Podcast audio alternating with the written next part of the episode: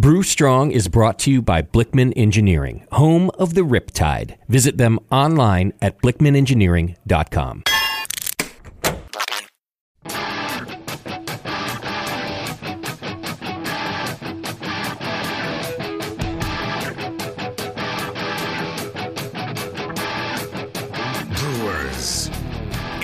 for the beer radio you've been looking for. This is the show that dispels myths, tackles the toughest topics, and makes no apologies for geeking out on beer. Hosted by two guys that drink before they think Jamil Zainasheff and John Palmer. This is Brew Strong.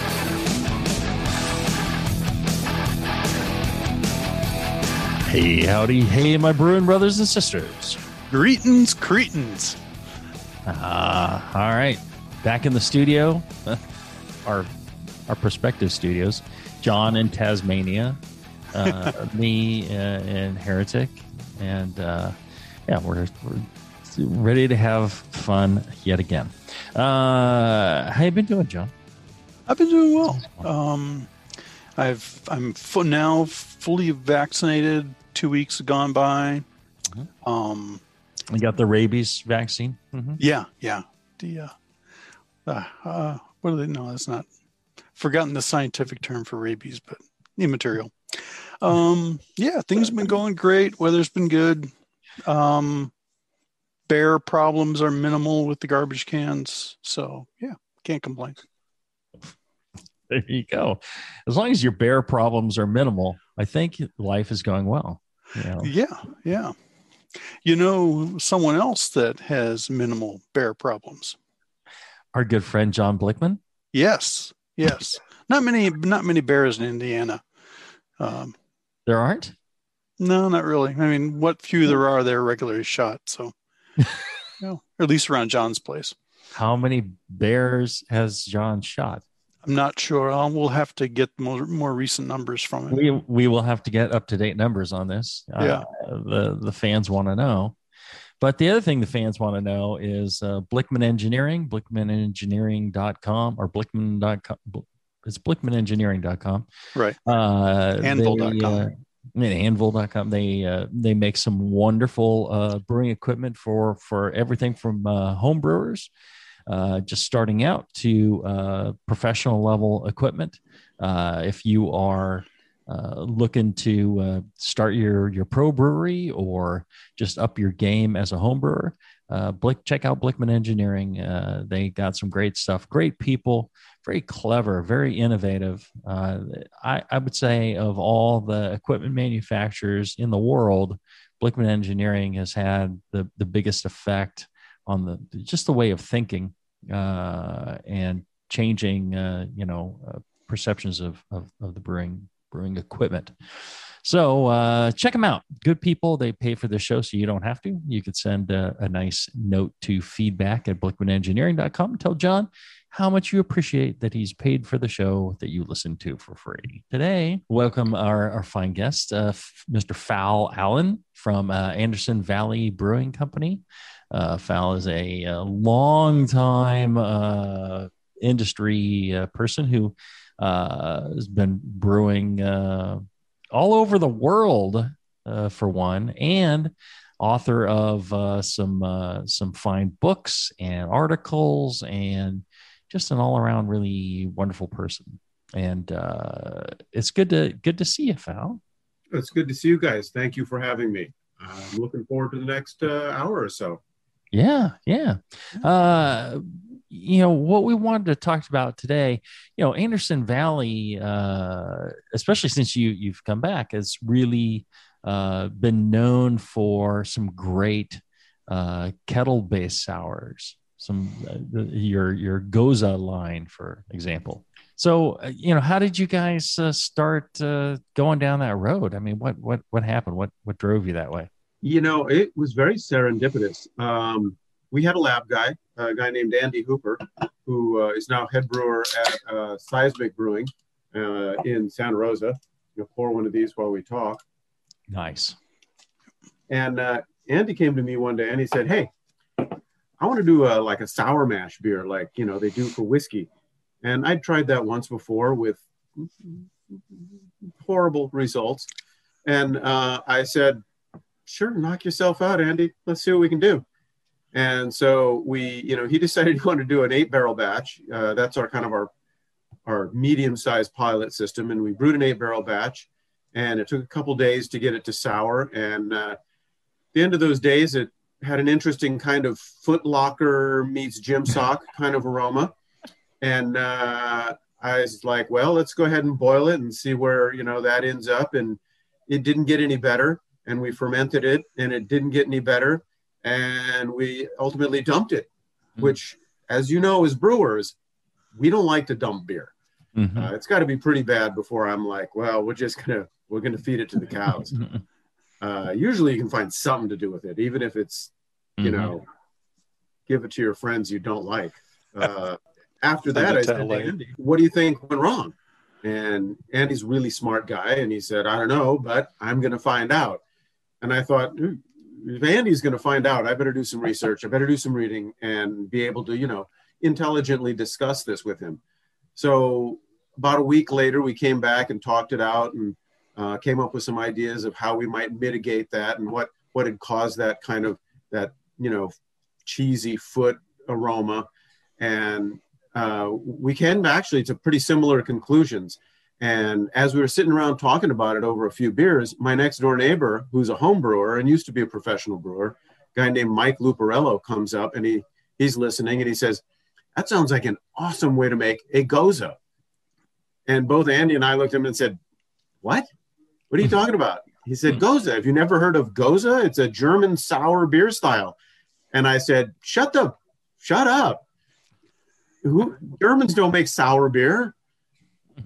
Little did I know. So both Andy and I did more research, and we came back and we agreed that that that might be a good style to to try this new kind of process we talked about. So we brewed another batch, uh, and this time we brewed it with the intention of making a gose. Uh, we used a little salt, a little coriander, and we made pretty interesting beer and I thought, you know, it was it was this is our original, the the Holy Gose, and I thought, wow, this is fun. You know, who knew?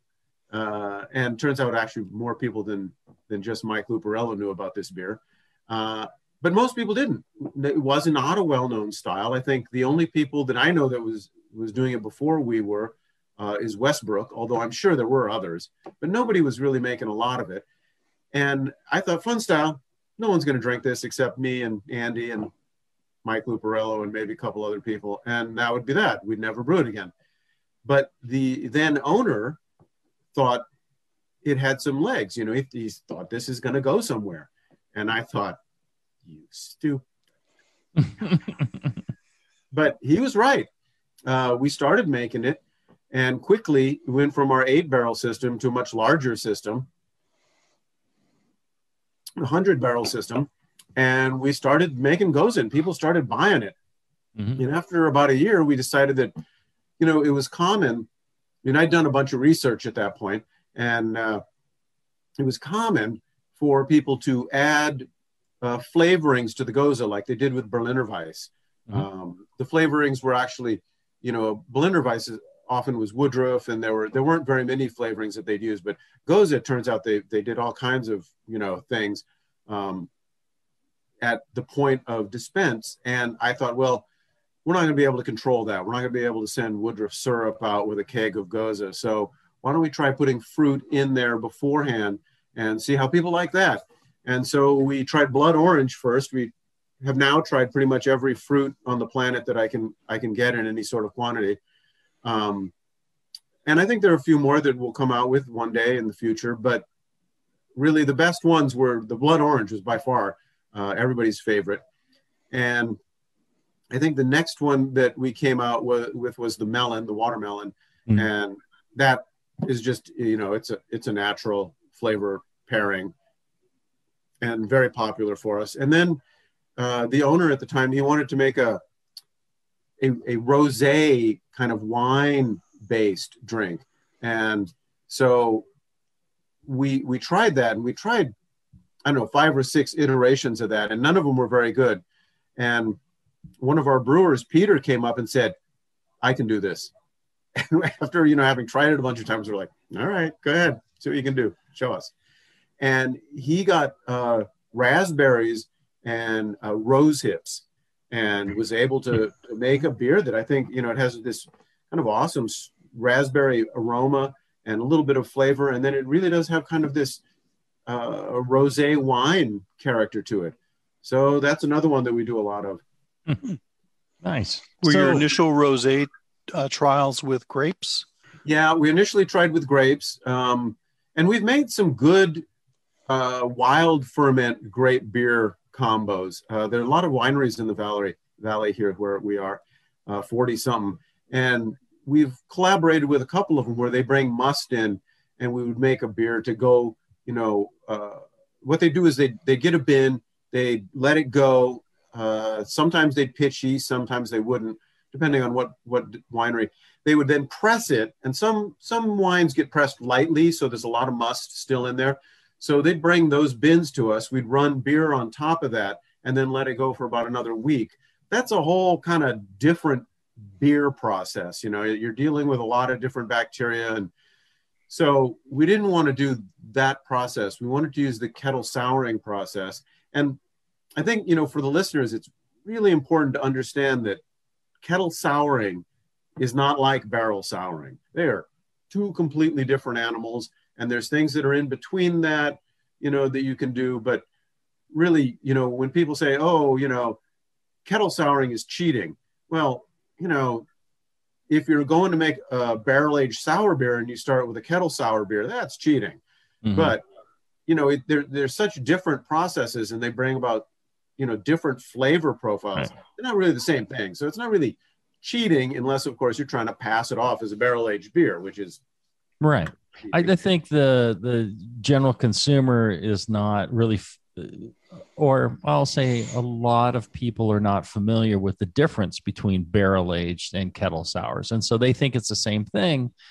Yet there's Just you know, sour this beer. wild price difference between the two, and you know, uh, so I think that that may be part of people's you know concern there. But I, I agree with you. I think the only cheating is either adding lactic acid, uh, pouring that into a beer and calling that a sour. I've seen that before, and that's disgusting. And like you're saying, you, you take a kettle sour and then you put it in the barrel and call it a barrel aged sour. It's like, well, I guess you could call it a barrel aged kettle sour.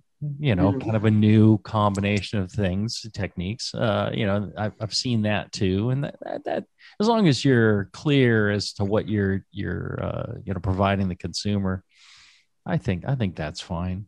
Well and that that brings me to uh, one of many questions which is uh, so you're you're uh, the the way that we do kettle sours now is i mean we did the the uh, inoculated with mash, sour mash, and drain it off and all that, and trying to blanket it with argon and all that, and you you know you get some funk, uh, which in the right amount of funk is is fine, but right.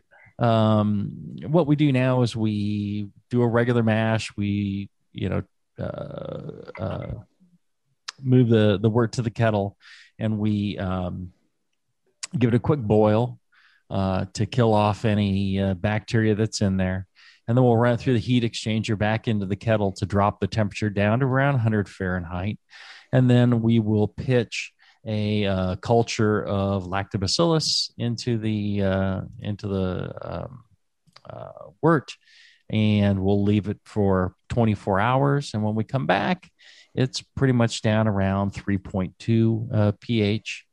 And then we'll give it a, a boil again. And if we want to add any hops or anything else, we could do that at that time. Then we transfer it over to a fermenter uh, and we pitch our regular yeast or 001 or whatever we're going to do and ferment it out and any fruit carbonate package and that's pretty much the whole process is that, is that essentially what you guys are doing or you invented some other way of doing this we we I don't know, invented sounds so like mm, planned. Um, now, mind you, I outline all the methods of doing it that I know of in this book here. Uh, happens to be a great book. Everyone should own it. Yeah, where's my Gose book? What do you do with it? In fact, anybody who mails me a twenty dollar check, I'll sign a copy and send it to them. Uh, my copy is not signed, Fal. I will sign it for you. saying. Um, yeah, uh, but so we have come up with kind of a different way. Um, your the way you're doing it is probably the most common way that I of, of brewers that I've talked to. Mhm. Um, and they're you know brewers are inventive folks, particularly older brewers who had to start off with uh, equipment that may not have been meant for brewing beer, uh, or home brewers. You know they they are used to uh, making their own equipment or finding out ways to do things. So some of the younger brewers have you know come to work and there's nice shiny equipment there already. Uh, us older folks, we you know found dairy equipment or uh, you know made our own kettles out of kegs or whatever. But we came up with a method where we high gravity brew. Mhm. So we'll do like you do. We'll do a regular mash, and we'll do regular runoff, and the beer will then be higher than the gravity we hope to achieve, and we will then use house water to cool the beer down as well as bring the gravity down to where it should be. And we'll add the lactic acid bacteria then. And we put in a big pitch, um, quite a bit of lactic acid bacteria. We want to sour in less than 24 hours. Mhm. And that's important for a couple reasons. Um, but one of them is that a, a lot of times these, the quicker you drop the pH, uh, the sooner the pH gets below, and I don't remember the numbers exactly, but in the book, uh, the sooner the, the pH gets down far enough, those those gym sock uh, aroma producing bacteria are unable to grow. So quickly dropping the pH is important. We also blanket the top of the kettle there uh, with with argon, Mhm. and that helps uh, to exclude some of the oxygen. Those, those bacteria that make that aroma require oxygen, and they require a higher pH. So a big pitch helps you reduce the pH quickly. The argon, I'm not really sure it does a whole lot, but makes us feel better. And uh, I think it excludes some oxygen. And then the rest of the process is just like yours. You know, once we hit our target pH, which is usually in about 12 to 18 hours, uh, then we boil, add whatever hops we're going to add. Uh, we then cool it, ferment it, and we add the salt at the very end uh, Mm. for a couple reasons. One, we are uh, that that yeast is already burnt from the, the sour, Mhm. so we can't ever repitch it. I mean, we've tried; it does make beer, it just doesn't make good beer. But we're we're worried that the salt will even further uh, damage and actually be a problem during the fermentation. So we add it after it's fermented. We add it if there's a fruit addition, we add it with the fruit, and we add the fruit and the salt on the very last day of fermentation. And what we find is that the yeast absorb that sugar, even if they're not actively fermenting and producing CO2. They Mhm. absorb the sugar from the fruit, take it Mhm. on board. So you actually see a rise in the, the gravity, and then it actually drops, and usually below where you added it. So there's very little sugar left in there. Ending up with a nice dry beer. Salt doesn't affect the uh, the yeast, and also salt and stainless probably never really a good idea. And salt and stainless in a low pH is even worse. Mhm. And salt in uh, low pH stainless when it's hot. So if you're putting the salt in the kettle and then running it through your heat exchanger, Mm. I think that's going to be some problems. Maybe not in the first year or two, but probably down the line, you're gonna you'll find pitting in your heat exchanger. So we Mm. try and minimize our our contact time and, and and the parameters for that that salt addition. Yeah, that's a very good point. All right. Let's take a short break. And when we come back, we'll have more with Fal Allen about Gose right after this.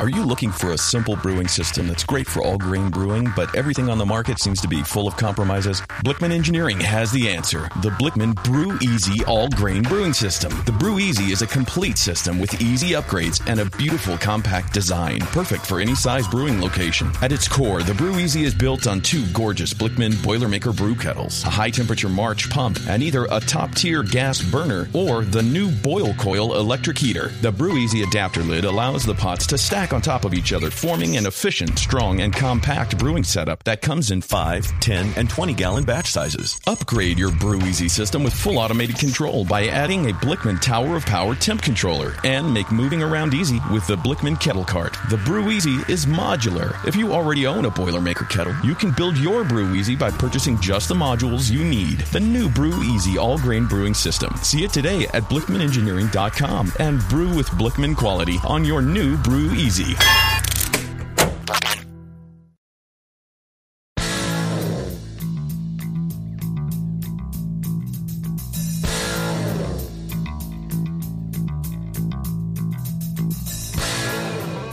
to brew has never been so disgusting. This is Brew Strong. All right, we're back. We're talking with Fal Allen, uh, author of uh, Gose, uh, a fine, fine book, uh, brewmaster at Anderson Valley Brewing Company, uh, uh, purveyors of fine Gose. And we are talking about the, the, the process that you use. And um, one of the things that uh, has come up recently is um, using a GMO yeast for souring. Um, I think it's what Lallemand, hmm and they Sour, have sour uh, Vesa. right, Hmm. Sourvisiae. That's it.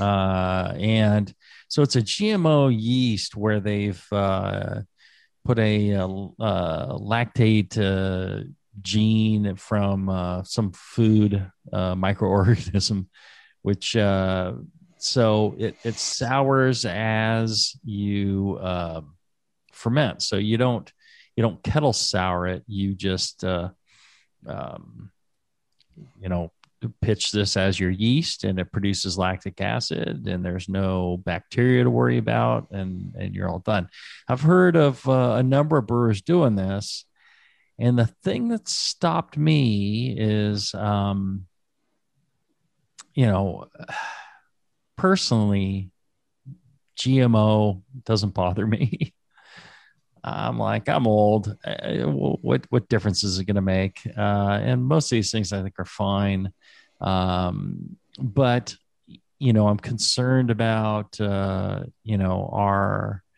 our you know our our consumers uh, being uh, upset with it or you know having an issue with it. Yeah. And I think if you're going to use something like that, you better disclose it to people that that's what you're using and uh, I think a lot of people aren't. I know Hmm. people are just using it and not not saying anything.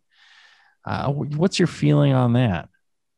Well, a- again, you know, for folks that are, you know, less experienced brewers or non-brewers, uh, the reason that brewers like kettle souring, well, there's a bunch of reasons, but one of them is it's fast, but it's also safe. So Mhm. when you work in the brew house and you add that bacteria, which you don't want in your cellar, lactic acid bacteria is the bane of the brewer's existence. Uh, you know, all the beer spoilers that you really don't want are usually lactic acid bacteria of some sort, Pediococcus being the one of the worst. But we use a lactobacillus in, in the brew house, and when you boil it, that stuff is dead. You have killed it. And when you send it through your heat exchanger and over into your brew house, you can be relatively confident that you're not going to have any contamination. I would worry about a yeast strain that produces lactic acid. You probably, if you do things right, aren't going to see any cross contamination. But you now have, you know, a acid producing yeast that could get cross contaminated into your other batches. Mhm. That happens quite frequently in breweries. And you're putting it down your drain and you're getting it on your floor and it's being tracked around everywhere. So in our brewery, we we spend some time trying not to cross contaminate things. So I would be a little bit worried about that myself. Uh, anytime we bring in another yeast strain into the brewery, uh, all the brewers are a little little more cautious, a little more worried about cross contamination. So that's my only real thought about right. that. Yeah, yet another reason to uh, be be careful about something like that. Yeah, um, I, I don't know, uh, you know, how I feel about it. I, I just think, you know, and every brewer should uh, do what, what they think is right. But for me, it's like, ah, I, I'd have to tell people, you know, not, uh, I'd be fine with it, but, you know, I, I just worry about, uh, you know, things like that. People are worried about, uh, nickel in uh, wheat and oats. So people are asking me about what beers of ours have have wheat and oats because wheat and oats are uh, high high nickel content uh, grains. Apparently, there's some some foods that have higher levels of nickel than other foods. Still and, parts per million.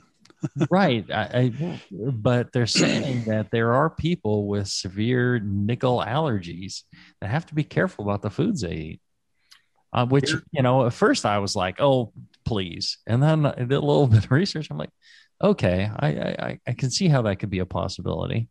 Um, so you know, it's it's just little things like that we're we're we're finding out, and I don't know. Me, I eat anything. I if if if if I have problems with it, well, that's just the way it is. But uh, yeah, I think uh, just got to be really careful about that sort of thing uh, today. Yeah, you know? I agree that a lot of people write to us about the GMO thing, so that would definitely be a concern about using that yeast. And you know, I, I'm sure you guys are the same way. When you choose a yeast, you look very carefully at the flavor components it's going to make mm. and the behavior of it, its flocculation, attenuation, all those different things. So I don't know about this souring yeast, but we really like our house yeast and the flavors it makes. Mm-hmm. So I'd be reticent to, to you know, Change try over. a new yeast that I was unfamiliar with, and maybe not like the flavors it produced. Right. Maybe, maybe not. So, Fal, when you're doing your souring step, you said 12 to 18 hours. What sort of temperature are you using there? Uh, and, and how important is temperature into that souring process? Temperature is pretty important. Um, we've fiddled around with that a little bit in the beginning, but uh, sub 100F uh, took a longer time, didn't get as good results. And getting above about 115 seems to have similar issues. Um, you actually kill off some of the yeast, at, uh, the bacteria at that point. So we try and keep it in between 100 and 110, you know, in the upper range there, 108, somewhere in there. So mm-hmm it happens quickly, um, but it's not so hot that it's going to damage the bacteria. Also, the warmer it is, the less time it's going to take you then to bring it up to a boil. And the warmer it is, also the less you have to worry about losing. Uh, you know, you got a big thermal mass, but it, you are going to lose some temperature over those 12 mm-hmm. to 24 hours. So if you go in at 110 and, you know, by the time you're done, it's 100, that's not a problem. But if you go in at 100, the time time you're done, it's in the high 80s. That could be an issue. I want to ask you, Fal, about your temperature control. Uh, you say that you use house water to bring the wort down to this pitching temperature of 108. Um, do you also utilize your heat exchanger in that process? No. No, we, you know, the brewers have to kind of make, you know, uh, rule of thumb kind of calculation during winter and during summer as to how much you know temperature they're gonna they're gonna lose there. But by and large, they've they've gotten pretty good at it. Uh, so they you know add the water and that water mixes pretty good in there and uh, if they have to they can turn the kettle on and reheat some but really they're shooting for the gravity more than the temperature so okay. we get to our correct gravity and then we take a temperature reading and if that's right then we, you know, we move forward with pitching. If it's off, we can heat up or cool down a little bit. And again, as I said, if it's a little too high, we're not really concerned. So, you know, if they get to the gravity and it, we're at 112, I'm not so worried about it. Uh, if they were up in the 120s, I'd be more worried about it. So, but they're really shooting for a gravity drop, and our groundwater is fairly consistent. So that comes out to be a fairly consistent temperature. Okay. Jamil, do you use your heat exchanger or no? Yeah, we do. So what we do is uh, essentially, you know, shoot for the the gravity we're looking for, and then uh, we just uh, send it through the heat exchanger and then back into the kettle. so um, we can kind of dial it in that way. Two ways to skin the cat. Yeah, there are many ways. Um, I talked to brewers and I, I was really surprised at the innovation. You know, some people really had come up with some unique ways, unique, unusual ways. Um, and, you know, another thing, the reason that we don't run it through the heat exchanger, two reasons, two main reasons. One, we're lazy. Uh, we don't have to CIP the heat exchanger again. And two, I like a little of the funk. And if, if you get a quick souring, you know, uh, a quick drop of that pH, and you can do it in, in, a, in a good manner, you get a tiny little bit of funk that way that is a little easier to control. But as Jamil said, you know, if you're doing more than 24 hours of souring, then the potential for getting funk gets, you know, it grows exponentially. So you don't want to do that process and then wait three days. Like I know some brewers that do, and they make good beer, but it's a little funky. and then so you mentioned uh, using a, a lactobacillus. Uh, we use uh, plantarum, which we've we found the the best results with. Um, do you have a specific strain that you uh, you prefer? We use Delbrueckii, mm-hmm. Delbrueckii, depending. Mm-hmm. You know, and we experimented with some, and I think that uh, if you're making a more nuanced gose, uh, like one with no fruit, and you you know it's not a big beer, and you want to go for some of those flavors. I think the difference in the lactic acid you use can uh, give you different flavor uh, components. Mm-hmm. But if you're making a giant gose or a gose that's filled with fruit, I think those differences are going to be pretty much you know covered by the rest of the process.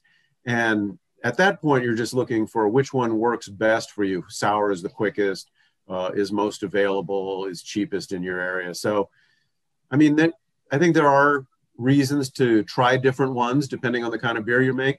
But if you're just making a giant fruit bomb, anything, any any of those should work good for you. I, I will I will tell you a story about. Uh, okay. I, I, did a collaboration brew with Fuller's of London. Mm and uh, so uh, the the beer we're gonna do we're just like all right so we're not just gonna do IPA or you know a bitter or something like that or porter we're gonna do a gose, and we decided to do a blackberry gose at, at Fuller's a kettle sour at Fuller's.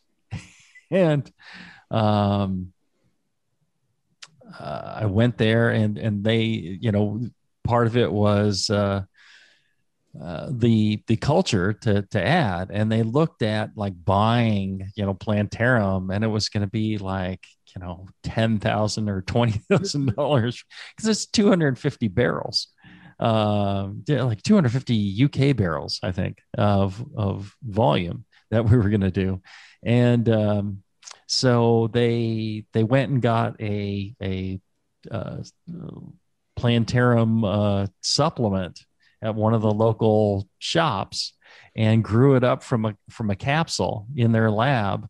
They grew it up into like 20 of these uh, you know corny kegs and so uh, we we had to figure out a way to cool down 250 barrels of or you know, 200 barrels of uh, of wort uh, down to uh, the the you know souring temperature, and that was an adventure.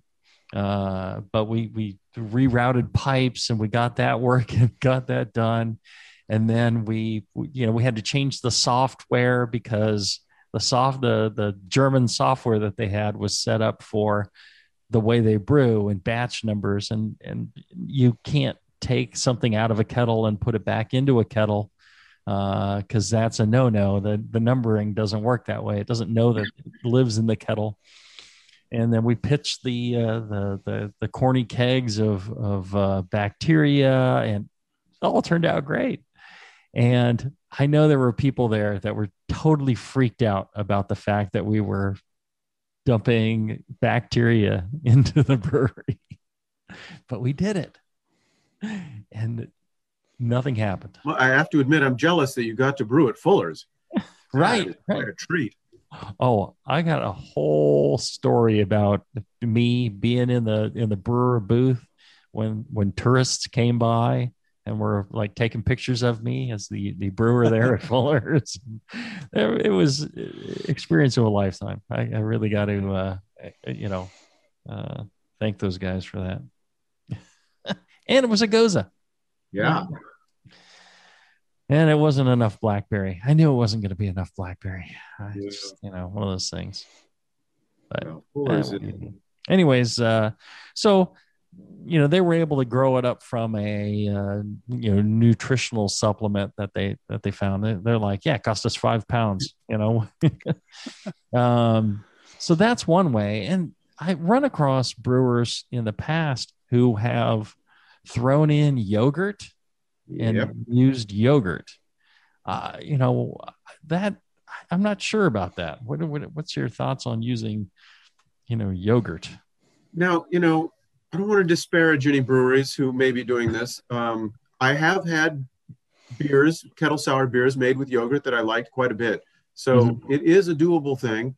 Um, we didn't want to go with yogurt for a couple reasons. One, um, and I do know a lot of brewers that that use plantarum. In fact, most of the brewers I think use plantarum, and they grow them up from supplements, um, Mhm. Good Bellies or any number of ones out there.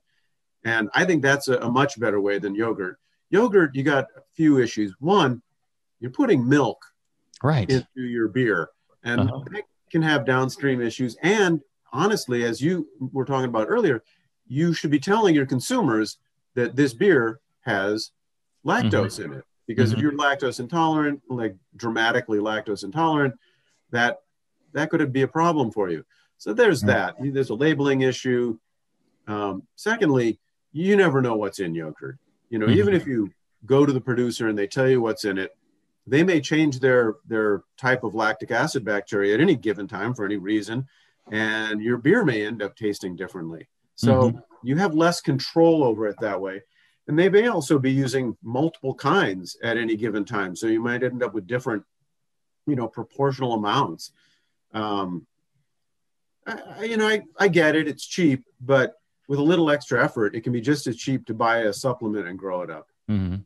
Yeah, I, I the beers I've tasted like that, they do kind of have a bit of a you know yogurty kind of character. It, it you know has that same sour culture as yogurts, and you know uh, like Fal saying, I think uh, a lot of times they use multiple a blend of cultures in yogurt to ensure that they get uh, you know quite the rapid uh, you know souring as well. So yeah. Question.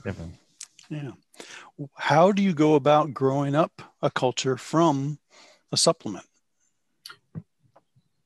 I've never done it from a supplement, but we get a pitch from White Labs. We use their bacteria, and I assume it's the same kind of way. You just get some uh, reasonably uh, mid-ranged wort, and we pitch the bacteria in that at a good temperature. We have a little fermenter that we do it in, and you know you grow it up in there. You just keep it warm and uh, if you need to, keep it agitated. Although back with bacteria, that's less of an issue because it's so light, um, and it'll, you know, double. I don't know how many dozens of times. Do you have any kind of uh, of n number that you're looking for in terms of growth? Um, you know, how do you how do you quantify this? How would a how would a uh, another brewery or a home brewer quantify how much growth is necessary? Well, you know, uh, I it depends on the bacteria you're using. We go by the same rule of thumb as back uh, as yeast, so it's one million cells per milliliter, you know, per degree Plato, and we go a little high on that end, so it may be slightly more than that. That's kind of the number we're looking for that we want to pitch in. And again, we're looking for really rapid uh, pH drop. Um, we're a production brewery and we need to be able to get through those things in and out of the brew house and certainly within 24 hours. I think if you have more time, you could try different methods or maybe pitch less. But if you're going to grow your bacteria up, you might as well go for a big number and a big pitch and just get things done quicker. Makes sense. Yeah. Well, I think temperature plays a big role in it too. Uh, the, the times when, uh, you know, friends of mine have had trouble I asked them, you know, they're like, "Yeah, it's taking a long time." You know, they started around 100 degrees. You know, just a little bit lower than I would have started, and they're like, "Well, you know, I'm worried because I was told." you know it doesn't work over you know 105 or 100 or you know works best at 90 something and i'm not really sure that's true maybe it works best at 90 something but uh, you just get far more rapid growth and far more rapid uh, souring at, at a higher temperature. You know another another 10 degrees fahrenheit i think makes all the difference in the world. All right let's take a short break. And when we come back we'll have more questions for Pat, for Fal right after this.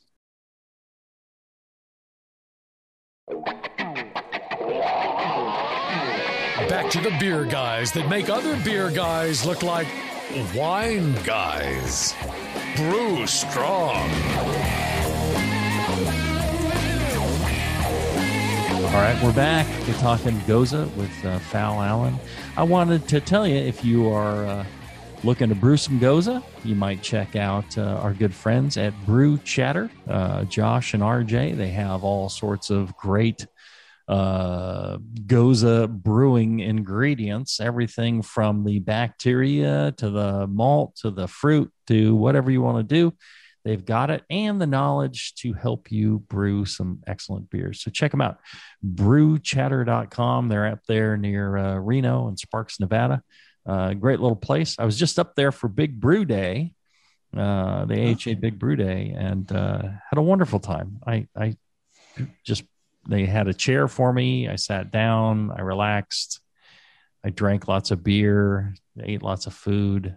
It was it was pretty wonderful. It was it was my kind of brew day where everybody I watched everybody else brew and I just kind of sat around. Is that how you brew now, Fal? Is that is that what you do? You sit around, watch everybody brew?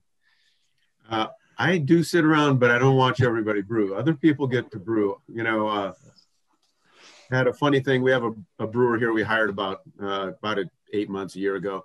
Um, good guy named Scott came to us from uh, Ukiah Brewing Company, and the other morning I said to my girlfriend, you know, I'm going into work and Scott's going to teach me how to brew, and she said, "What?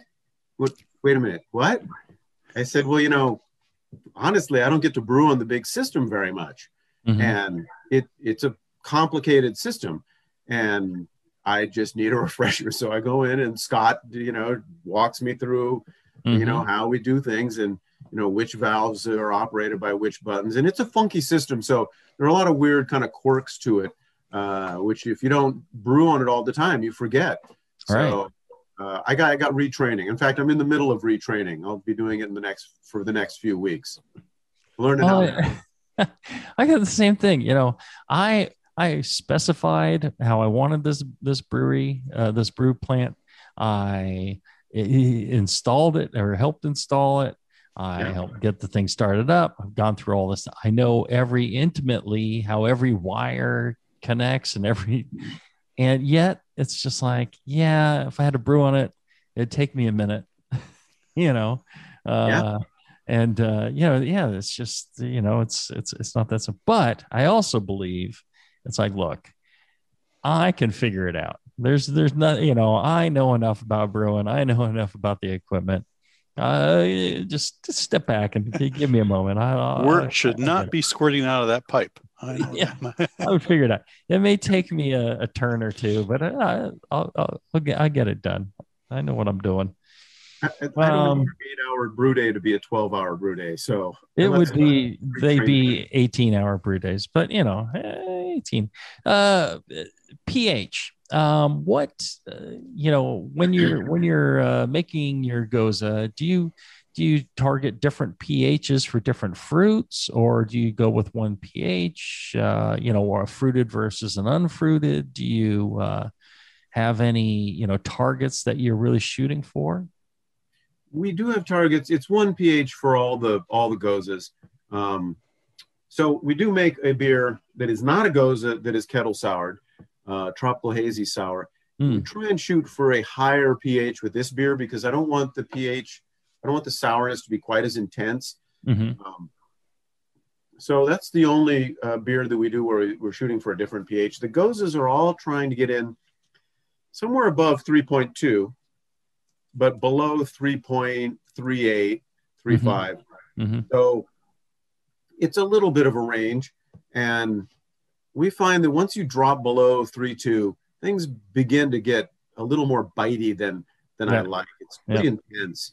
And anything above three, four and a half, three, five just doesn't seem intense enough. So Mhm. that you don't kind of quite get the impact. And the beer ends up being a little, I guess, flabby is is kind of how I describe it. So three two, three three, up to three four, uh, but somewhere in that range. Yeah, I, I I told the Fullers, I'm just like, ah, don't worry, the plantarum will stop right around right around three two, and they were they were just like, no, no, no, no, we, this isn't gonna stop. It's gonna keep going. I'm like, ah, no, it'll stop. And uh, you know, next next morning, it was you know like 18 hours later, it was right at three two, and uh, or you know, it's a little bit above three two. I'm like, perfect. Yeah. Um, yeah, I, I, I really, uh, it's kind of, it, it does have some self-limiting nature to it, the bacteria that we're using. And, uh, I, I haven't seen any get, you know, further down than like three, one or so. Yeah, three one is getting down there. Yeah. We we try not to get below three two, but we've had a couple sneak by. Uh, Hmm. You know, the brewer comes in in the morning, they're like, "Bah," you know, it's it's we our brewer starts pretty early. He starts at two in the morning, Mhm. but sometimes he comes in and it's a little low. Now we have the advantage of doing two. We have two kettles, so Mhm. we do two batches at the same time. And when one of them is, you know, gets down below, hopefully the other one is still on, you know, working its way Mhm. down, and we can boil can and stop it, and, and then blend. and Mhm. um, I don't think we've ever had to post brew house blend uh, anything, but occasionally we do have to, you know, blend the two kettles together to get a, a pH that's in the, you know, the two eight range, and that's kind of Mhm. what we're shooting for, two eight Mhm. and three. Okay. And then, uh, what about water chemistry? Uh, I always refer to John on all questions of water chemistry of any sort. I mean, Um, is there is there like a certain balance you want to shoot for? I, you know, we're adding the salt yeah. uh, for the gose. Uh, how how is that related to the water chemistry? Do you do you adjust your water chemistry beforehand to to be more uh, you know uh, sodium uh, heavy and less gypsum, or do you uh, you know? I mean, how are you trying to balance out your water, or are you just taking what uh, what the city gives you and uh, pumping that through? Well, uh, unfortunately, there is no city to give us. Uh, It's nature. yeah, we have 10 wells on our property. And Uh, our water in our brewing process comes from our wells. And most of the wells are pretty consistent. We have consistently hard water. Mhm. And I think that makes some nice beer, but it does have a lot of uh, problems associated with it. We get a lot of scaling. Um, sometimes our pH needs, in fact, all the time, we need to acidify the water and the pH, uh, the pH of the water to, to get our mash pHs in, in the right range. Um, we don't do anything particularly special for the goses as opposed to the other beers. Um, we do acidify the mash and the, and the water a little bit and are mindful of that so we get a good, you know, a nice mash runoff. But uh, after that, we just kind of go with what we got. Um, Mhm. And you know john and i have discussed this and it makes my head hurt mostly when we talk about water. Uh, I, I i recognize that water is very important and that to be a good brewer you need to understand these sorts of things. Honestly and you need to have good water. But there are a lot of uh, variations in water and you can make good beer with a lot of them.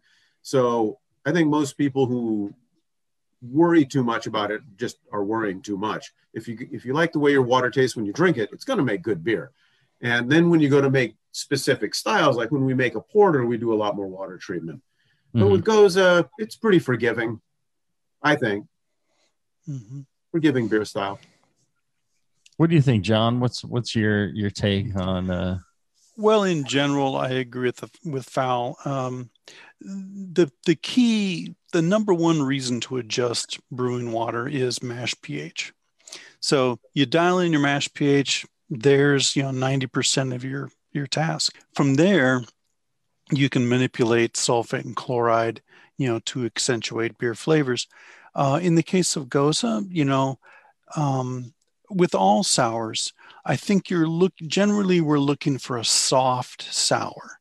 So mm-hmm. we don't want a lot of mineral in the water because mm-hmm. uh, that tends to make it a little more harsh. Um, and we, you are going to be adding, you know, sodium um, sodium chloride, table salt, rock salt, and uh, but not not you know horrendous amounts. Um, you are trying to sweeten the malt character to give some more backbone to that sour. Um, and uh, yeah, generally, uh, you know, you want uh, 50 to say 75 ppms of calcium. Um, if you have to add, you know, calcium chloride or calcium sulfate to get those levels, um, you're still only adding relatively low amounts of calcium and the chloride and sulfate ions. So when it comes time to add, you know, I, have, I don't know how much salt you're adding, Fal, uh, Fal 2%, something like that, of uh, sodium to bump up those numbers. Um, you're, you're really not concerned about the uh, previous chloride and sulfate levels in the water. There you go. All right. Um, we need to take one more short break. And uh, if you're listening live, uh, you can always ask uh, questions. Just put them in the uh, in the comments section there, and uh, and and catch those, and and uh, you can ask your questions that way. Or you know, you can always send them in to Brew Strong at the BrewingNetwork.com, and we'll get those questions for you in the future, like in the next show. Who knows? so let's do this. We'll take a short break, and when we come back, I want to also ask uh, Fal about the amounts of salt and hops. We'll be back right after this.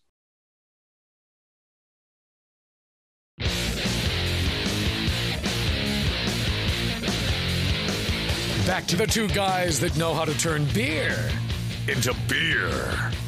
This is Brew Strong. All right, we're back. We're talking uh, Gose with uh, Fal Allen of uh, Anderson Valley Brewing Company.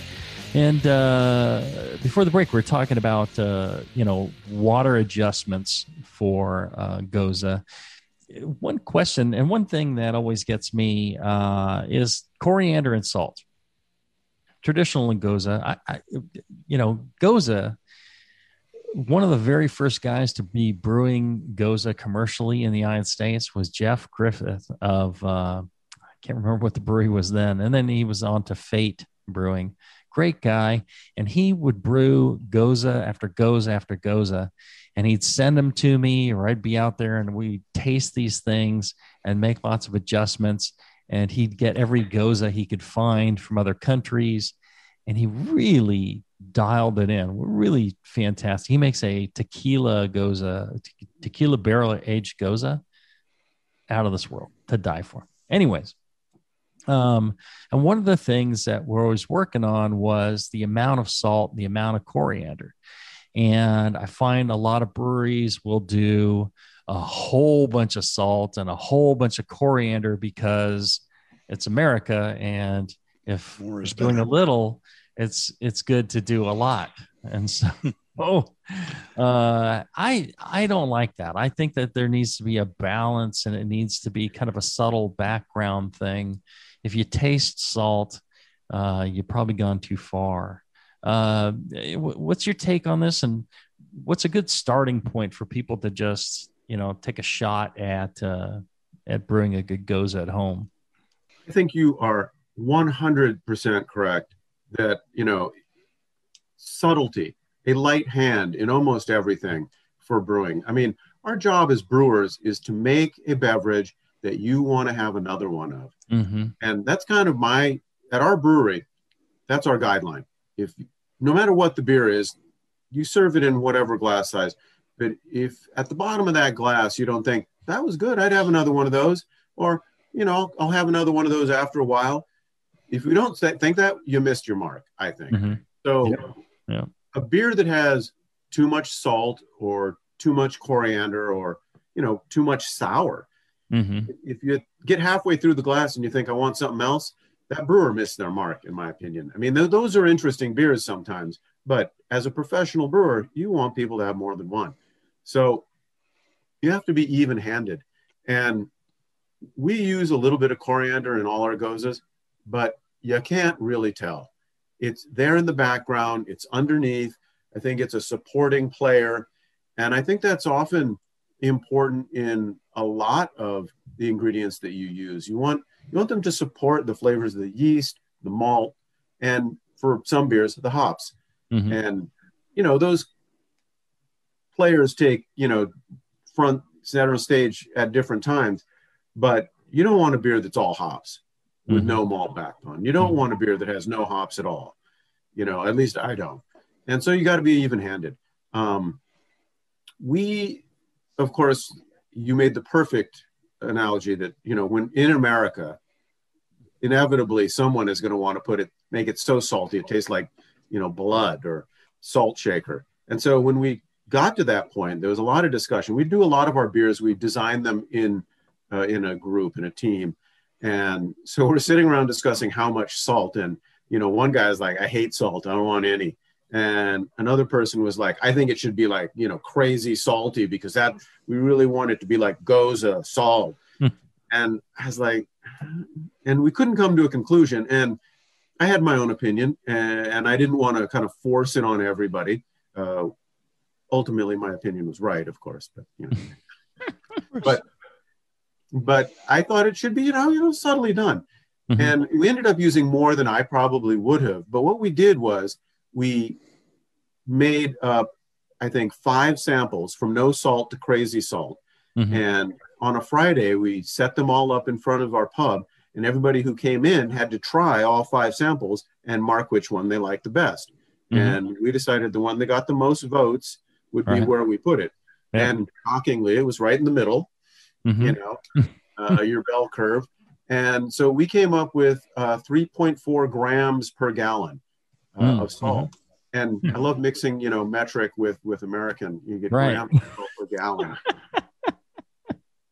I can let you do that calculation at home. Um, and that's kind of what we decided was a good amount. And so right. that's that's where we go. And that you taste the salt in our goses, but it isn't a beer that you'd grab and you think, whoa, salty. Right. Right. It, it comes more in a gentle salinity, a kind of mineral Mm-hmm. quality. Yeah, that's a little less than one pound per barrel. Yeah. Here you go, John, with the quick cal- calculation. Um, I have it all calculated out here somewhere, Right. but uh, yeah. Uh, and and where can people get the Gose book? um, it's all over online. And of course, they can always email me and uh, I'll send you one for a reasonable price. Um, I believe you get the Brewers Association uh, who published it. Um, I like to go to bookfinder.com for all my books because they're an aggregate for uh, smaller uh, used and new bookstores. And Oh, uh-huh. bookfinder.com will put you in touch with whoever. They also now aggregate in Amazon, who I'm not a fan of. Uh, so, you know, you can buy from them if you want to, but you should really be supporting a local small uh, a bookstore somewhere, even if it's go. in England. There you go. All right. Thanks. Uh, one last question uh, before we go. Has to do with coriander. So one of the things I learned about coriander from the distilling side of things um, uh, is that, um, and actually, uh, what kind of got me on this road was at Fuller's. Uh, we went to Sipsmith, which is the distillery that makes gin in, in like the Fuller's parking lot, right? And um, we needed some coriander because, and uh, they were talking about uh, the different kinds of coriander, and one of the things they use is really small seed coriander, and whatever that is, it has a much greater lemon character to it, Mhm. citrus character, Mm. versus kind of the peppery, earthy kind of thing that you think of coriander. Uh, in in the U.S., we think more of that, and the the larger seeds tend to be more like that, and the smaller the seed, the more lemony, citrusy they are. Uh, are you paying attention to the, your your coriander supply and which one you use? And uh, you know, I, I've uh, I ended up buying like all the coriander I could get from different suppliers and then you know kind of figuring out which one was the the, the most lemony for our gins. So uh, i have some excess coriander if you ever need some. Well we you know again we don't put a lot in there because i didn't want it to be a feature of the beer. I wanted mm-hmm. it to be a supporting player. And i we went through some different varieties and i don't remember the one we ultimately selected but it was one that had a lot of that kind of like you say a lemony note. Mm-hmm. and i mm-hmm. thought that supported the sourness nicely. Mm-hmm. um, some people don't like coriander. Um, and for me there's this kind of in the in the stuff you get in the in the us there's this uh, a floral character that i don't like as much. Um Some people say soapy. for me. And so i wanted to avoid that. So we used one that gave you a little more of that lemon note and there are lots of varieties. Um, and I was surprised at how much there was. And initially, we wanted to get something that you know was a European variety uh, mm-hmm. because you know Gose came from the continent, and I think ultimately we went with one that came from India. So, uh, you know, there you go. Flavor. Excellent. Uh, well, thank you very much for uh, joining us, Fal. Uh, and you're able to stick around for a, for a Q&A show as well? Yeah, All right. So here's what we're going to do. Uh, we're going to wrap this show up. And if you're listening live, stay tuned. We're going to have another uh, Brew Strong episode right after this, where we're going to do some Q and A and some uh, some barrel questions that John has. Uh, and we'll do all that with our good friend Fal Allen, who's graciously agreed to, to stick around with us. We're going to take a short break. This is an opportunity to go uh, pee or uh, get yourself a beer, whatever, whatever that might be. Uh, for those of you listening on the podcast, it's going to be uh, you know a couple of weeks before you before you get the next episode. But until then, everybody, brew strong. Strong.